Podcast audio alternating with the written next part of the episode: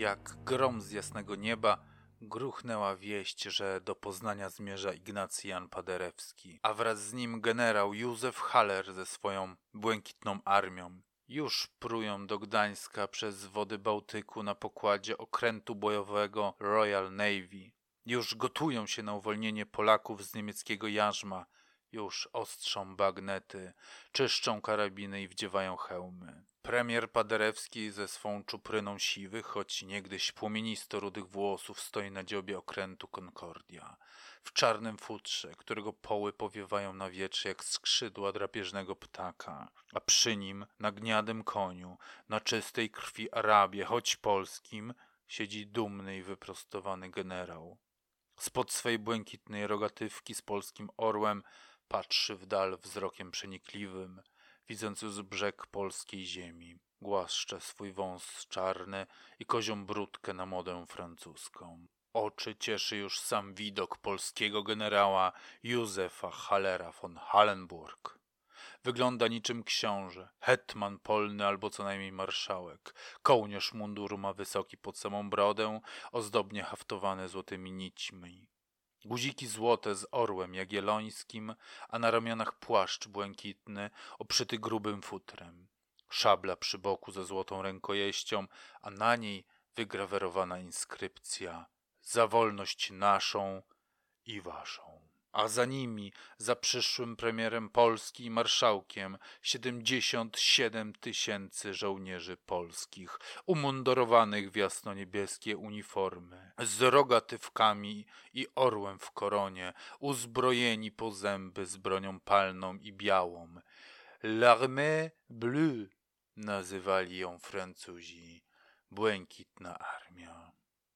Nikt na świecie nie widział takich żołnierzy, niezwyciężeni żołnierze Halera. Legendy mówiły o ich skuteczności i niezłomności, i każdy wyobrażał sobie, jak ta niebieska fala płynie, jak zalewa najpierw Gdańsk, wyrywając go niemieckiemu zaborcy, a potem Wisłą pod prąd, w górę rzeki i zdobywa Grudziądz, a potem Bydgoszcz i Toruń, a potem jeszcze kolejną falą ruszy na zachód, aby uwolnić Poznań. I oto wjeżdża generał na swoim gniadym rumaku do Poznania. Miasto wiwatuje, owacje, zimne ognie i fajerwerki. Dziewice rzucają mu kwiaty pod nogi, białe i czerwone róże. Cały Poznań udekorowany jest w biało-czerwone flagi i proporce. Ludzie krzyczą i wiwatują, niech żyje generał Haller, niech żyje! Jednak w rzeczywistości historia ta miała nieco inny przebieg. Błękitna armia wraz z generałem Hallerem pozostawała jeszcze we Francji, a Ignacemu Janowi Padarewskiemu towarzyszył jedynie major Iwanowski oraz brytyjscy oficerowie, pułkownik Wade, komandor Rawlings oraz porucznik Langford.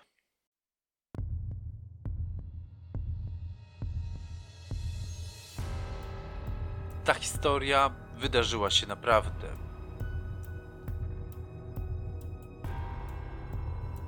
Aby zachować jej spójność, brak niektórych faktów wypełniony został koniekturą i presumpcją.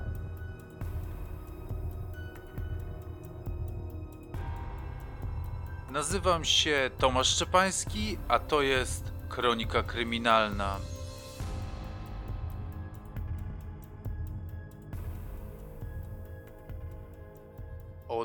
Morza wiało.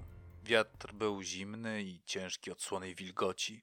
Z łatwością wgryzał się w wełniane płaszcze i bawełniane kalesony dostojnych polityków zebranych w gdańskim porcie. Przejmująca wilgoć dostawała się do samego szpiku kości. Panowie oczekujący na statek drżeli z zimna. Ich kapelusze, włosy i wąsy pokrywał białawy szron, a twarze mieli sine i zziębnięte. Stali jednak odważnie i cierpliwie oczekując przybycia znakomitego gościa. Pan Jan Ostrowski, przedstawiciel komisariatu Naczelnej Rady Ludowej, chuchał w skostniałe dłonie i stąpał z nogi na nogę. Miał na sobie gruby płaszcz oprzyty futrem i ciepły wełniany kapelusz, a jednak nadmorskie wilgotne zimno przenikało to ubranie bez trudu.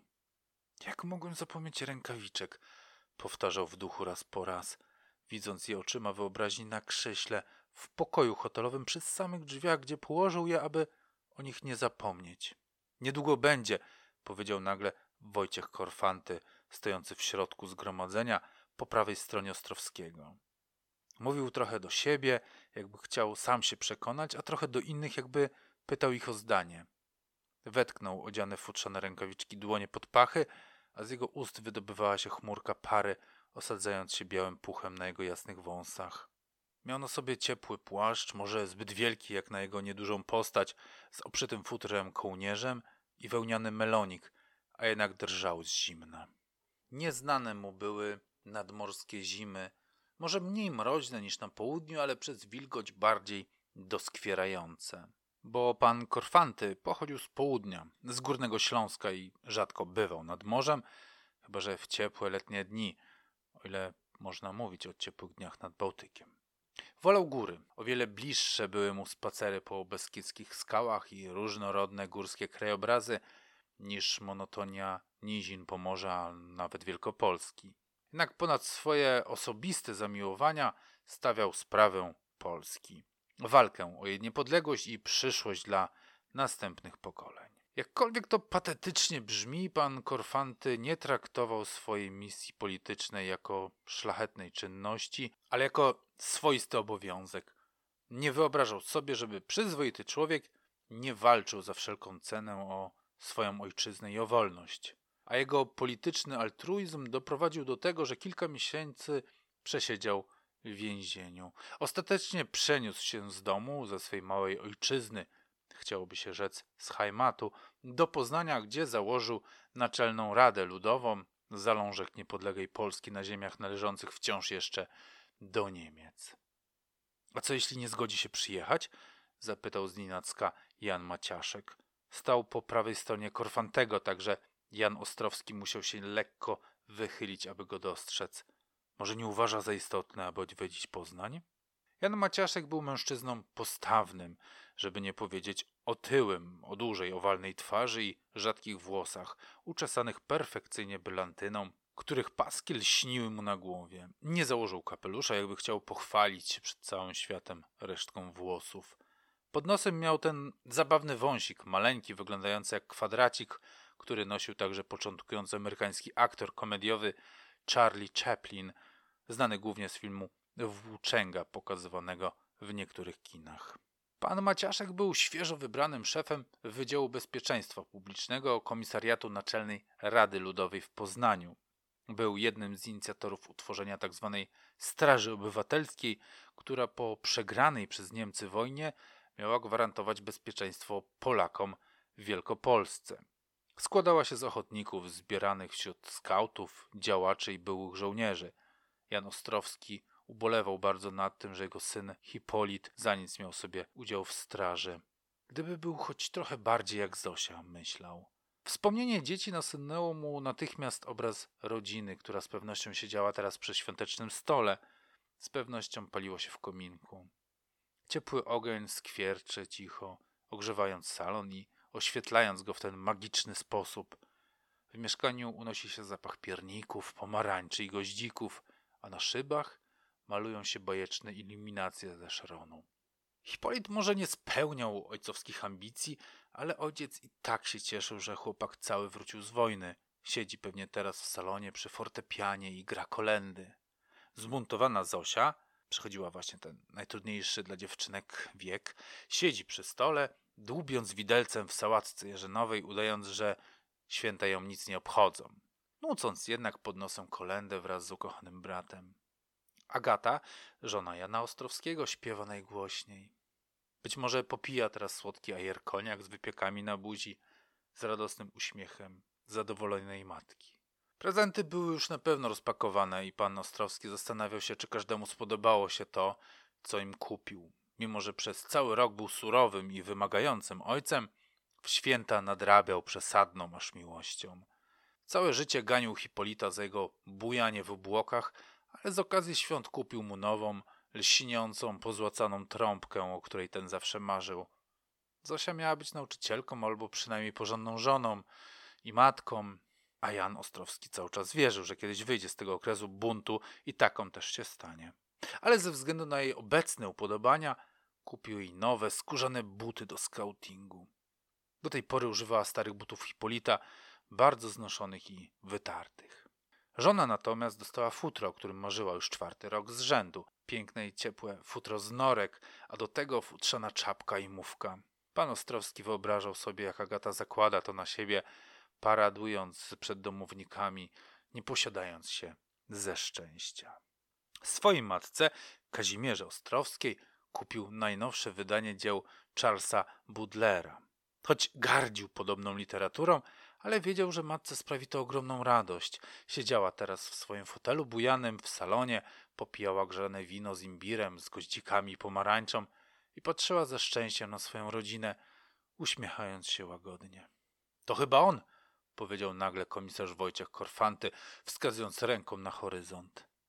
Daleko, na samym styku zielonkowego morza i szarego nieba, dostrzec można było niewielki obłoczek wydobywający się z dwóch kominów maleńkiego statku. Z minuty na minutę okręt robił się coraz większy i po jakimś czasie można było rozpoznać barwy Royal Navy. Na dziobie krążownika powiewała biała bandera z czerwonym krzyżem, a w lewym górnym rogu brytyjska flaga. Concord pruł przez zimne fale Morza Bałtyckiego, rozbryzgując żółtawą pianę morską, wyrzucając z siebie chmury czarnego dymu. Kiedy statek był coraz bliżej, przedstawiciele Naczelnej Rady Ludowej dostrzegli na jego pokładzie charakterystyczną burzę siwych włosów, która walczyła z szalejącym na morzu wiatrem. Ignacy Paderewski przytrzymywał cylinder na głowie, próbując opanować ten żywioł jego czupryny, jednak wyraźnie żyła ona swoim własnym życiem. Kożuł miał zapięty pod samą szyję, jednak silny wiatr powiewał jego poły, unosząc je jak czarne skrzydła wielkiego ptaka. Pan Ostrowski pomyślał sobie wtedy, wygląda jak pirat, jak korsarz przemierzający oceany. Jeśli on zostanie premierem Polski, nic nie może pójść źle. Ten wielki człowiek, kiedy już zszedł z pokładu zacumowanego w porcie i uścisnął dłoń każdemu, wydawał się jeszcze większy. Był wprawdzie niewysoki, raczej szczupły, a na twarzy wręcz chudy. Policzki miał zapadnięte, oczy podkrążone od niewyspania. Jak się okazało, dopadła go zeszłej nocy choroba i walczył z gorączką. Ale jednak, kiedy zszedł z pokładu w swoim ogromnym kożuchu, wysokim cylindrze, w aureoli swojej niegdyś płomienno-rudej grzywy, teraz już siwej, ale wciąż burzliwej, każdemu wydawało się, że jest mniejszy od niego. Ściskał dłoń każdemu z przybyłych mocno i pewnie. Potrząsał nimi przy tym i mówił głosem niskim, że bardzo mu przyjemnie. A patrzył przy tym z góry, nawet kiedy patrzył z dołu, swoimi oczyma, przypominając drapieżnego ptaka, orła albo sokoła. Panie Paderewski, rzekł komisarz Korfanty, wręczając kompozytorowi naręcze biało-czerwonych róż, bardzo nam miło pana witać i gościć. Cieszymy się, że zechciał pan przyjechać, aby przyjąć stanowisko premiera polskiego rządu. Paderewski uśmiechnął się, mrużąc oczy i odparł, że na razie za prędko mówić jeszcze o byciu premierem. Najpierw musi rozmówić się z Piłsudskim i, i załagodzić ten konflikt między nim a Komitetem Narodowym Polskim w Paryżu, którym kieruje pan Roman Dmowski. To jest największa bolączka demokracji, że zawsze są co najmniej dwie wizje świata, a żadna nie chce się zgodzić z tą drugą. Dobrze, że pan o tym wspomina, zagaił od razu pan Korfanty. Właśnie z tego powodu chcemy pana zaprosić do Poznania, bo w Poznaniu, Wielkopolsce, jest jedna spójna wizja Polski, a mianowicie Polski niepodległej i wolnej od Niemców. Ale potrzeba nam jakiegoś symbolu, jakiejś iskry, która rozpaliłaby serca Polaków i obudziła ducha narodu, ducha niepodległości. I nawet jeżeli nie jest to dosłowny cytat z Korfantego, to tak z pewnością dyktowało mu serce i Padrewski pewnie też to zrozumiał, gdyż wyraził zgodę. Z początku wydawało się, że jest to zwykła, kurtuazyjna chęć odwiedzenia Poznania, jednak kiedy dowiedział się, że Niemcy mogą być niezadowoleni y, z jego przyjazdu, a nawet próbować temu zapobiec, prychnął nonszalacko i rzekł: Niech spróbują.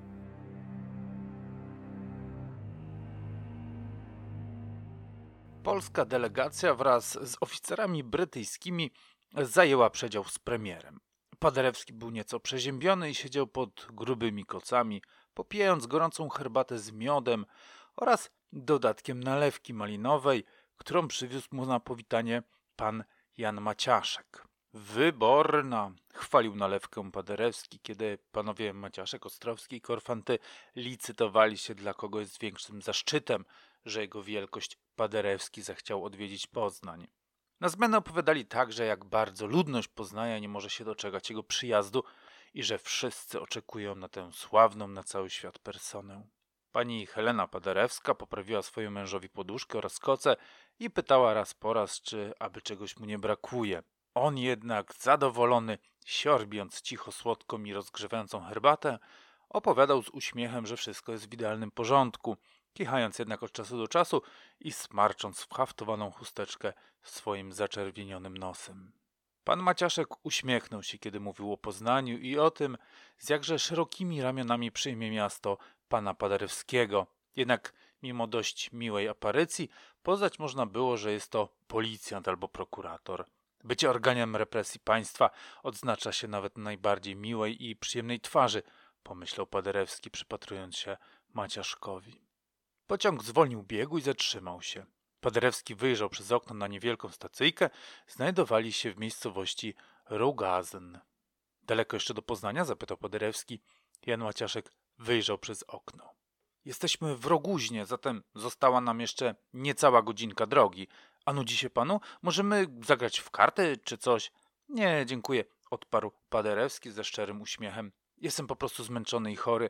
Mam blisko 40 stopni gorączki, wie pan.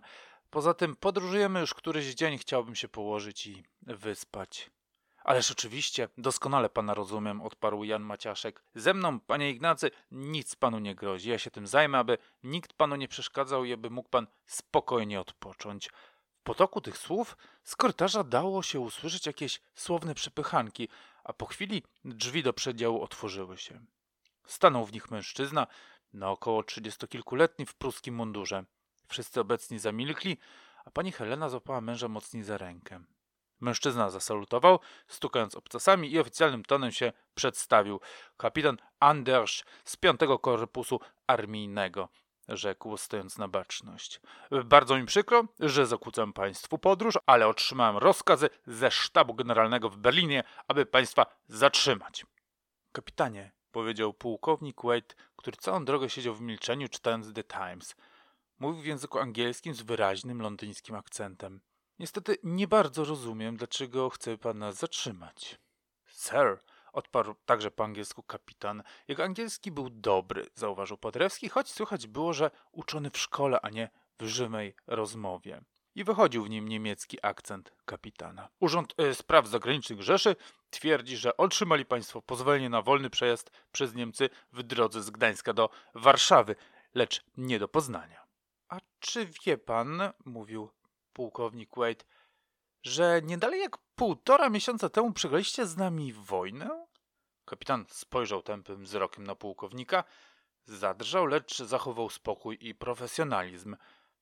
Panie pułkowniku, wiem doskonale, że Niemcy przegrały wojnę. Jesteśmy jednak na niemieckiej ziemi i obowiązuje nas tutaj wciąż nasze prawo. Panie kapitanie, rzekł pułkownik, Jesteśmy brytyjską delegacją. Może podkreślę, aby nie było niedomówień, że oficjalną brytyjską delegacją i od swojego rządu otrzymałem polecenie, aby udać się do Poznania w celu spotkania się z przedstawicielami misji angielskiej. I czy ja dobrze rozumiem, że pan chce mi w tym przeszkodzić? Kapitan wyprostował się jak struna. Ależ nie, panie pułkowniku. Proszę mi poczekać, pójdę to skonsultować. Naturalnie, odparł grzecznie pułkownik, otwierając powocem The Times, zakładając nogę na nogę. Jednak prosiłbym, dodał, kiedy kapitan chciał już wyjść, aby nie trwało to zbyt długo. Nasz znakomity gość, jak pan z pewnością widzi, jest przeziębiony. Niesamowicie bezczelni są ci Niemcy, rzekł Jan Ostrowski. Boją się, skomentował Korfanty, patrząc przez okno na peron. Kapitan przeciął dworzec i wszedł do budynku. Przez okno widać było, jak salutuje komuś i po chwili przy jego boku ukazała się sylwetka wyższego rangą oficera. Zaraz ruszymy dalej, powiedział Korfanty. Czego się boją? zapytała pani Paderewska. naszego towarzysza, pani męża, a wkrótce premiera Polski. Czemu mieliby się mnie bać? Zaśmiał się Paderewski, pociągając nosem. Jestem jedynie muzykiem. W mordę dać nawet nie potrafię. Wszyscy w przedziale wraz z żoną Paderewskiego zaśmiali się. Być może, panie Paderewski, powiedział Ostrowski, ale kiedy Polacy w Poznaniu ujrzą pana, zapragną niepodległości. Pański widok rozpali serca Wielkopolan, a tego potrzebujemy, bo nie wierzę, aby Europa zgodziła się darmo oddać Poznań Polakom. A wtedy sami wyrwiemy ją Niemcom z gardeł. Postaramy się, aby Europa zgodziła się na przyłączenie Wielkopolski do Polski, powiedział pułkownik. Po to tutaj jesteśmy. Pokażemy naszym decydentom, jak silne pragnienie wolności jest w Polakach. Korfanty ukłonił się pułkownikowi, a drzwi przedziału znowu się otworzyły. Dzień dobry, rzekł po niemiecku oficer. Po emblematach poznano, że to major. Panowie podobno podważają nasze prośby o zawrócenie do Warszawy, zapytał grzecznie, choć z pretensją. Proszę nie utrudniać nam naszej pracy, a my nie będziemy narzucać się państwu podczas podróży. Aby ułatwić Państwu powrót do Polski, nasz rząd gotowy jest zagwarantować Państwu pociąg specjalny do Aleksandrowa. Stamtąd będziecie mogli wyruszyć wprost do Warszawy. Pułkownik Wade odłożył znowu swoją gazetę i wstał z miejsca. Na jego brytyjskiej, opanowanej twarzy malowało się zniecierpliwienie. Stanął naprzeciw majora i spojrzał mu w oczy. Nie rozumiem, co pan mówi, gdyż nie znam niemieckiego, rzekł. Rozumiem jednak, że przyszedł pan po to, aby życzyć nam dobrej podróży. Jesteśmy oficjalną, podkreślił to słowo, ważąc każdą sylabę, delegacją brytyjskiego rządu i zmierzamy do Poznania, a ci ludzie to nasi goście. Walczyłem pod Verdun, więc niech mi pan wierzy, że nie przestraszę się pana. Jestem zmęczony tą wojną, którą de facto wy wywołaliście. Nie chcę jej powtórki, zatem proszę raz jeszcze, pozwólcie nam jechać dalej. Niemiecki oficer spojrzał na pułkownika z niesmakiem. Lasy dość! żachnął się w złości w kierunku kapitana Andersza i wyszedł z przedziału.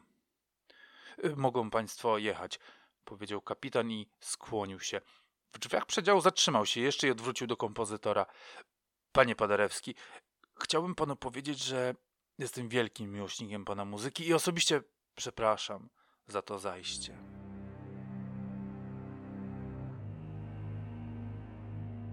Paderewski dotarł na dworzec letni w Poznaniu wieczorem.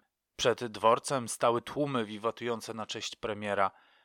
Szef poznańskiej policji chciał wręczyć Paderewskiemu nakaz opuszczenia miasta, ale kompozytora otaczały takie kordony poznaniaków, że wydawało się być to niemożliwe i zrezygnował z tego zamiaru. Nakazał też służbom porządkowym nie wchodzić w interakcję z tłumem, bo to zawsze kończy się źle. Przepuszczono więc premiera do hotelu Bazer, gdzie wydano na jego cześć ucztę. Paderewski, zmęczony i przeziębiony, marzył tylko o tym, aby się wreszcie położyć, ale poczucie obowiązku trzymało go na nogach do późnych godzin nocnych. Nazajutrz stanął w oknie swego pokoju, aby powitać Polaków. Ku swemu zdumieniu cały plac Wilhelma wypełniony był ludźmi, głównie młodzieżą szkolną, którą pewnie wbrew ich woli zebrali nauczyciele, aby popatrzyli na wielkiego Polaka. Paderewski zastanawiał się, co da tym dzieciakom to stanie na mrozie i patrzenie w okno budynku, z którego gada do nich jakiś starszy pan. Przecież nawet nie słyszą moich słów. Pomachał im jednak, a tłum zawył z radości. Potem schował się do pokoju i nakrył kocami.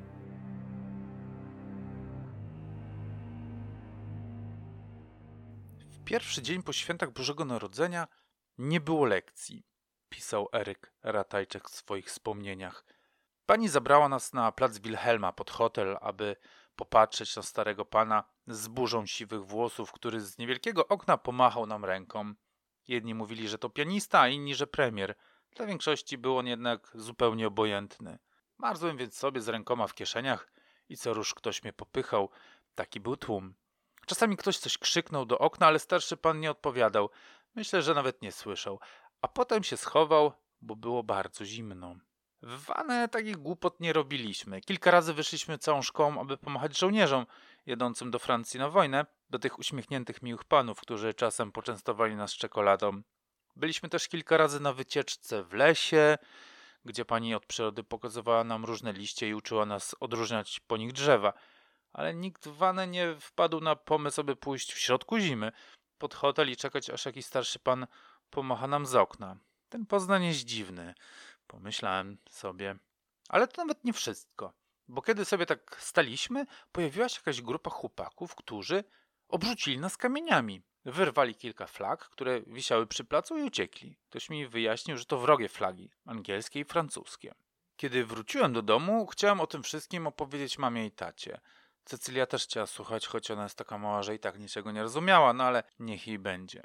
Jak chciała siedzieć i słuchać, to siedziała i słuchała. Tata się śmiał i mówił, że Niemcy są jednak głupi. A mama na to, żeby przestał, bo tyle samo głupich jest Niemców, co i Polaków. A tata na to, że ona sobie wymyśliła, że ludzie są dobrzy i w to wierzy, a tak naprawdę ludzie to podłe świnie. To tata powiedział. A Niemcy najbardziej pośród nich. Ja powiedziałem, że panna Kornhauser, nasza nauczycielka, jest bardzo miła i bardzo ją lubię. I że w Wanę też miałem dużo kolegów, co to byli przecież Niemcami. A nawet Helga, którą dzisiaj poznałem, była bardzo miła i fajna i ładna, a przecież jest Niemką. I tata się wtedy trochę naburmuszył, może tylko żartował, i powiedział, że on we własnym domu już nie może mieć zdania i że otaczają go sami pacyfiści. A potem wytarmosił mi włosy, więc myślę, że nie był zły i tylko sobie tak żartował, bo się śmiał i mama się wtedy też śmiała, a nawet Cecylia, która przecież nie wiedziała, czemu wszyscy się śmieją, też zaczęła się śmiać. I wtedy ktoś zapukał do drzwi. A było to pukanie bardzo złowieszcze. Nie takie zwykłe, kiedy sąsiad puka, ale bardziej takie, kiedy puka policja. I tata przestał się wtedy śmiać. Zapadła grobowa cisza, a w oczach mamy zobaczyłem to samo, co widziałem przez cały czas, kiedy tata był na wojnie. Tata wstał i poszedł do drzwi, a kiedy je otworzył, usłyszałem głos mówiący po polsku. Franciszku, bardzo cię przepraszam, ale się zaczęło. Porucznik Krause nakazał natychmiastowe stawienie się w forcie Raucha. Tata nic nie odpowiedział. Wpuścił gościa do mieszkania, a sam poszedł do sypialni, gdzie w szafie wisiał jego mundur. Po chwili wyszedł ubrany w ten mundur pruskiego oficera, wysokie buty aż do kolan, czarne bryczesy i wojskowa kurtka w kolorze feldgrau z wysokim, sztywnym kołnierzem i znowu wyglądał jak żołnierz. Najpierw ucałował Cecylię, zupełnie nieświadomą tego, że tata wybiera się znów na wojnę, potem ucałował mnie, powtarzając mi znowu, abym, abym dbał o mamę i młodszą siostrzyczkę, a potem ucałował mamę, która znowu się rozpłakała. Kocham cię, powiedział. Wiedziałeś, że nadejdzie ten dzień. Idę wyzwalać Poznań. Kiedy wrócę, będziemy mieszkali w Polsce.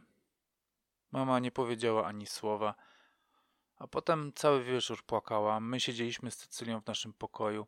Cecylka malowała, a ja bawiłem się z Cezarykiem, wyobrażając sobie, co tata też teraz robi.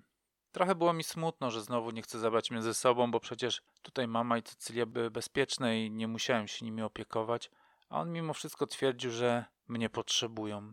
Miał rację, ale kiedy wychodził, byłem na niego trochę zły. Ruszył wraz z przybyłym po niego żołnierzem swoim dziarskim wojskowym krokiem.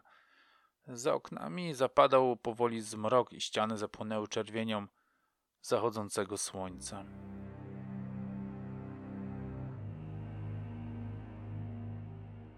W różnych miejscach Poznania, w okolicach Starówki, gromadziły się grupki młodych i wściekłych Niemców. W poczuciu niesprawiedliwości, czujący się we własnym mieście jak obcy, z pasją zrywali obce im flagi.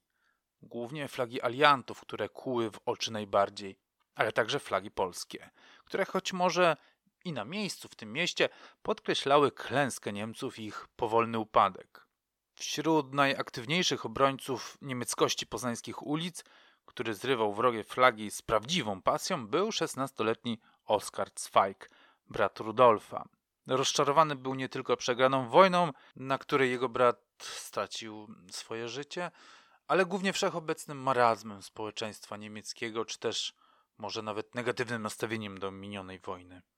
Gdzie ta wielkość Niemców, która widoczna była na ich twarzach podczas wybuchu? Gdzie ich duma, która rozpierała ich serca, kiedy mieli iść bić Anglików i Francuzów? Teraz bycie Niemcem stawało się powodem do wstydu. I to z jakiej racji? Dlatego, że zdradzieccy marynarze podnieśli bunt? Że zaraza socjalizmu skaziła ich niemiecką krew? Że żydowscy skrytobójcy rozpowszechniali kłamliwe oszczerstwa na temat narodu niemieckiego? Nie! krzyczało serce Oskara. Niemcy nadal są narodem dumnym i nie mogą zniżyć się do poziomu tych wszechobecnych zdrajców. Jego brat, Rudolf, oddał swoje życie w imię swoich towarzyszy, osłaniających własną piersią, a wraz z nim oddali życie miliony Niemców i ta ofiara nie mogła pójść na marne. Zrywał zatem flagi wrogiej koalicji, aby dać Niemcom nadzieję i pokazać, że Posen wciąż jest niemiecki i taki pozostanie. Zostaw tę flagę! usłyszał po polsku, kiedy wdrapywał się na słup latarni przy Friedrichstrasse, aby zerwać zwisający smutnie biało-czerwony sztandar. Był to oddział trzech młodych mężczyzn w pruskich mundurach, mających jednak na ramieniu biało-czerwone opaski, a jeden z nich miał na czapce żelaznego orzełka z polskiego godła. Byli to przedstawiciele polskiej Straży Ludowej, ochotniczej bandyckiej formacji utworzonej do nękania i szykanowania Niemców. Kim oni są, pomyślał Oskar, chwytając opuszkami palców flagę i zrywając ją wściekle z masztu. I kto ich do diabła legitymował? Podważali rację niemieckiej policji, wprowadzając nikomu niepotrzebny chaos i siejąc popłoch wśród ludności niemieckiej. Stał tak chwilę naprzeciw nich, ściskając biało-czerwony kawałek materiału w dłoni, a potem rzucił flagę na ziemię i podeptał ją ostentacyjnie, nie odwracając wzroku. Członkowie Straży Ludowej rzucili się na Oskara i jego kolegów, wyciągając pałki, a nawet grożąc karabinami. Niemcy jednak nie ustąpili i rozpętała się bójka. Pałki, kolba karabinu, leżąca nieopodal cegłówka oraz pięści i nogi poszły w ruch. Kolegów Oskara było więcej i wykorzystując przewagę liczebną, pobili polski oddział, a potem uciekli ze śmiechem. Biegli uliczkami, ścigając się jak mali chłopcy. Przez Linda-Strasse śmignęli obok teatru Arkadia i śmiejąc się donośnie i oklaskując siebie nawzajem wskoczyli do Teatrstrasse. Nie możemy do tego dopuścić, żeby po ulicach panoszyły się uzbrojone i ubrane w pruskie mundury bojówki polskie. Wyrzucił z siebie Oskar, kiedy dotarli do Königsplatz i już mogli zwolnić kroku, znając, że uciekli wystarczająco daleko. Kim oni są do cholery? To prawda, przyznał Franz, przyjaciel Oskara. Przejmują władzę w mieście, strasząc porządnych Niemców. Franz był trzy lata starszy od Oskara i jemu udało się jeszcze wstąpić do armii. Nie powalczył wprawdzie długo, ale przeszedł szkolenie wojskowe i był w tej grupie samozwańczym dowódcą. Wrócił do Poznania przed kilkoma dniami, rozczarowany i wściekły, nie zgadzając się na to, aby ktoś odebrał im dom. Ale kto na to pozwala? żachnął się Oskar. Przecież to jakaś anarchia. Anarchia i bolszewizm. One pożerają cały kraj, przyznał Herman. Mnóstwo żołnierzy, którzy przysięgali kajzerowi, macha teraz czerwonymi chorągiewkami bredzą pokoju. Musimy z tym skończyć. Musimy przywrócić normalność w Poznaniu. To Prusy, a nie Polska. Złościł się Oskar, mający naprawdę dość panoszących się wszędzie Polaków. Szli Wiktoria Strasse, a następnie skręcili na zachód, w Paulikirchenstrasse, w kierunku Jerzic, zrywając raz po raz jakąś flagę, jeżeli się któraś im napatoczyła. I skończymy z tym, powiedział wreszcie Franz, kiedy minęli siedzibę komisji kolonizacyjnej i użyli setki wściekłych Niemców stających przed teatrem miejskim.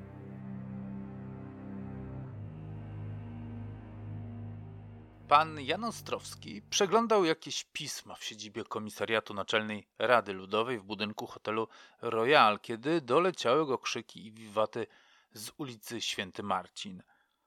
Wejrzał przez okno i zdumiony zobaczył tłum Niemców, który zmierzał w kierunku centrum. Wstał natychmiast od biurka i wybiegł na zewnątrz. Co to się dzieje? zawołał za tłumem. Co to za przemarsz? To nielegalna manifestacja. Kto tu dowodzi? ujrzało go kilku młodych chłopaków i oderwawszy się od manifestacji, rzucili się na niego. A gdy się przewrócił, skopali go leżącego. Kilku innych pobiegło do hotelu. Pan Jan Ostrowski leżał tam jakiś czas i wstał dopiero, kiedy bandyci uciekli i dołączyli do demonstracji. W komisariacie zastał przerażający widok. Biurka leżały poprzewracane, krzesła były połamane, a rozdarte papiery wirowały jeszcze w powietrzu. Chuligani nie oszczędzili nawet okien, z których powybijali szyby, a urzędnicy siedzieli przerażeni pobici pod ścianami. Mój Boże, powiedział Jan Ostrowski, ale nie przeraził się tym aktem wandalizmu. On bał się tego, co za tym może pójść. Wiedział, że tylko na to czekali tacy jak podporucznik Łakiński czy Paluch w gorącej wodzi kompanii, którzy marzyli o doszywaniu gwiazdek do swoich mundurów. Jak oni dowiedzą się o nielegalnej manifestacji Niemców, wyślą swoje oddziały do obrony Poznania, a wtedy wojna murowana. Dzwońcie do Korfantego, ale natychmiast, rozkazał Ostrowski swoim współpracownikom.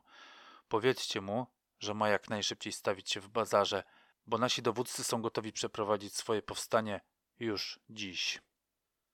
Sam zaś wybiegł z hotelu Royal i złapał dorożkę, każąc się wieść świętym Marcinem do bazaru, gdzie znajdowało się centrum dowodzenia tajnego sztabu wojskowego podporucznika Palucha.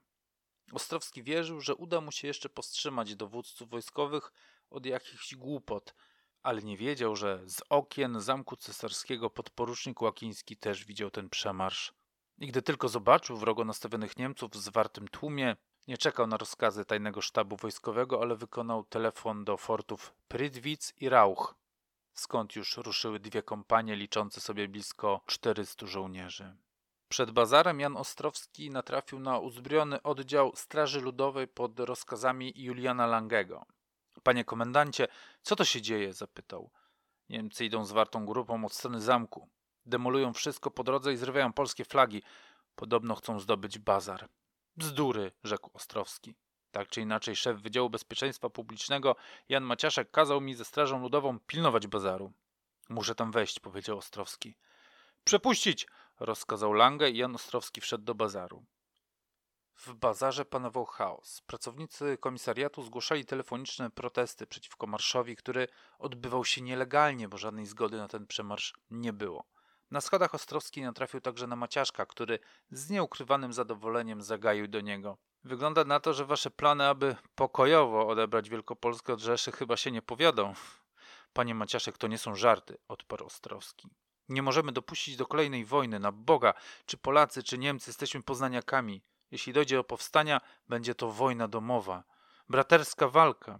Co też pan opowiadasz? Niemcy są naszymi wrogami. Oni są naszymi sąsiadami. Czy wy wszyscy postradaliście rozum? Rozkaż swoim chłopakom ze Straży Ludowej, aby nie dopuścili do walk. Obawiam się, że na to już za późno, odpowiedział Maciaszek. To, że jakieś grupki dają sobie po zębach, nie oznacza jeszcze, że musi dojść do regularnej bitwy, powiedział Ostrowski. Możemy to powstrzymać. Owszem, jest to niemiecka prowokacja, ale jeśli okażemy większą dojrzałość, nie rozejdzie się to ponad uliczne burdy. Ale Maciaszek ze znudzoną miną zdawał się nie słuchać argumentów Ostrowskiego. Ten wreszcie machnął ręką i przeskakując o trzy stopnie wbiegł po schodach na piętro, gdzie znajdował się gabinet podporucznika Palucha oraz jego centrum dowodzenia. Ostrowski wszedł bez pukania, a Paluch rozmawiał właśnie z podporucznikiem Szymańskim, któremu przekazywał rozkazy. Macie natychmiast opanować sytuację na stałym rynku, mówił Paluch. Zabezpieczyć mosty na warcie i wysunąć osłonę ku szosie wiodącej na Biedrusko, obóz ćwiczeń, gdzie stoi najsilniejszy niemiecki garnizon. Tak jest, zasalutował podporucznik i wybiegł z gabinetu. Szymański zastał przed bazarem, poza strażą ludową, dwustuosobową kompanię, a jej dowódca stanął przed nim na baczność i zameldował gotowość do walki. Podporucznik Szymański przekazał rozkazy i wraz z żołnierzami ruszyli ulicą Nową w kierunku Starego Rynku. Po drodze dołączyły się do nich kolejne grupy powstańców. Nie byli to żołnierze, nie należeli do żadnego oficjalnego ugrupowania. Chwycili po prostu za karabiny i wybiegli z domów, kiedy tylko usłyszeli, żeby obsadzić domy i nie dać Niemcom przejść pod bazar. Niektórzy z nich pozostali w domach. Z okien wystawały lufy karabinów i pojawiły się zacięte twarze młodych i starych Polaków. Weteranów wojny z Francją i powstańców z lat 30., 40. i 60. Były wśród nich i kobiety, które potraciły swoich mężów w trakcie długich lat okupacji. Poznań wrzał. Gdy dotarli pod ratusz, pod rozkazami podporucznika Szymańskiego nie była już tylko jedna, a trzy kompanie gotowe oddać swoje życie za wolny Poznań. Zgodnie z rozkazami Palucha podporucznik Szymański wysłał dwie z kompanii na Ostrów Tumski, aby zabezpieczyły mosty na Warcie i Cybinie oraz zatrasowały szosę do Biedruska. Kompania, która została na miejscu, dostała rozkaz, aby pozamykać ulice wiodące na Stary Rynek, aby żadne niemieckie oddziały nie mogły się tu dostać. Kiedy zegar na wieży ratusza wybił godzinę 18, Stary Rynek był zabezpieczony. Żołnierze go zabezpieczający nie trafili na żaden niemiecki opór, a wciąż pojawiali się polscy ochotnicy. Nastała cisza oczekiwania.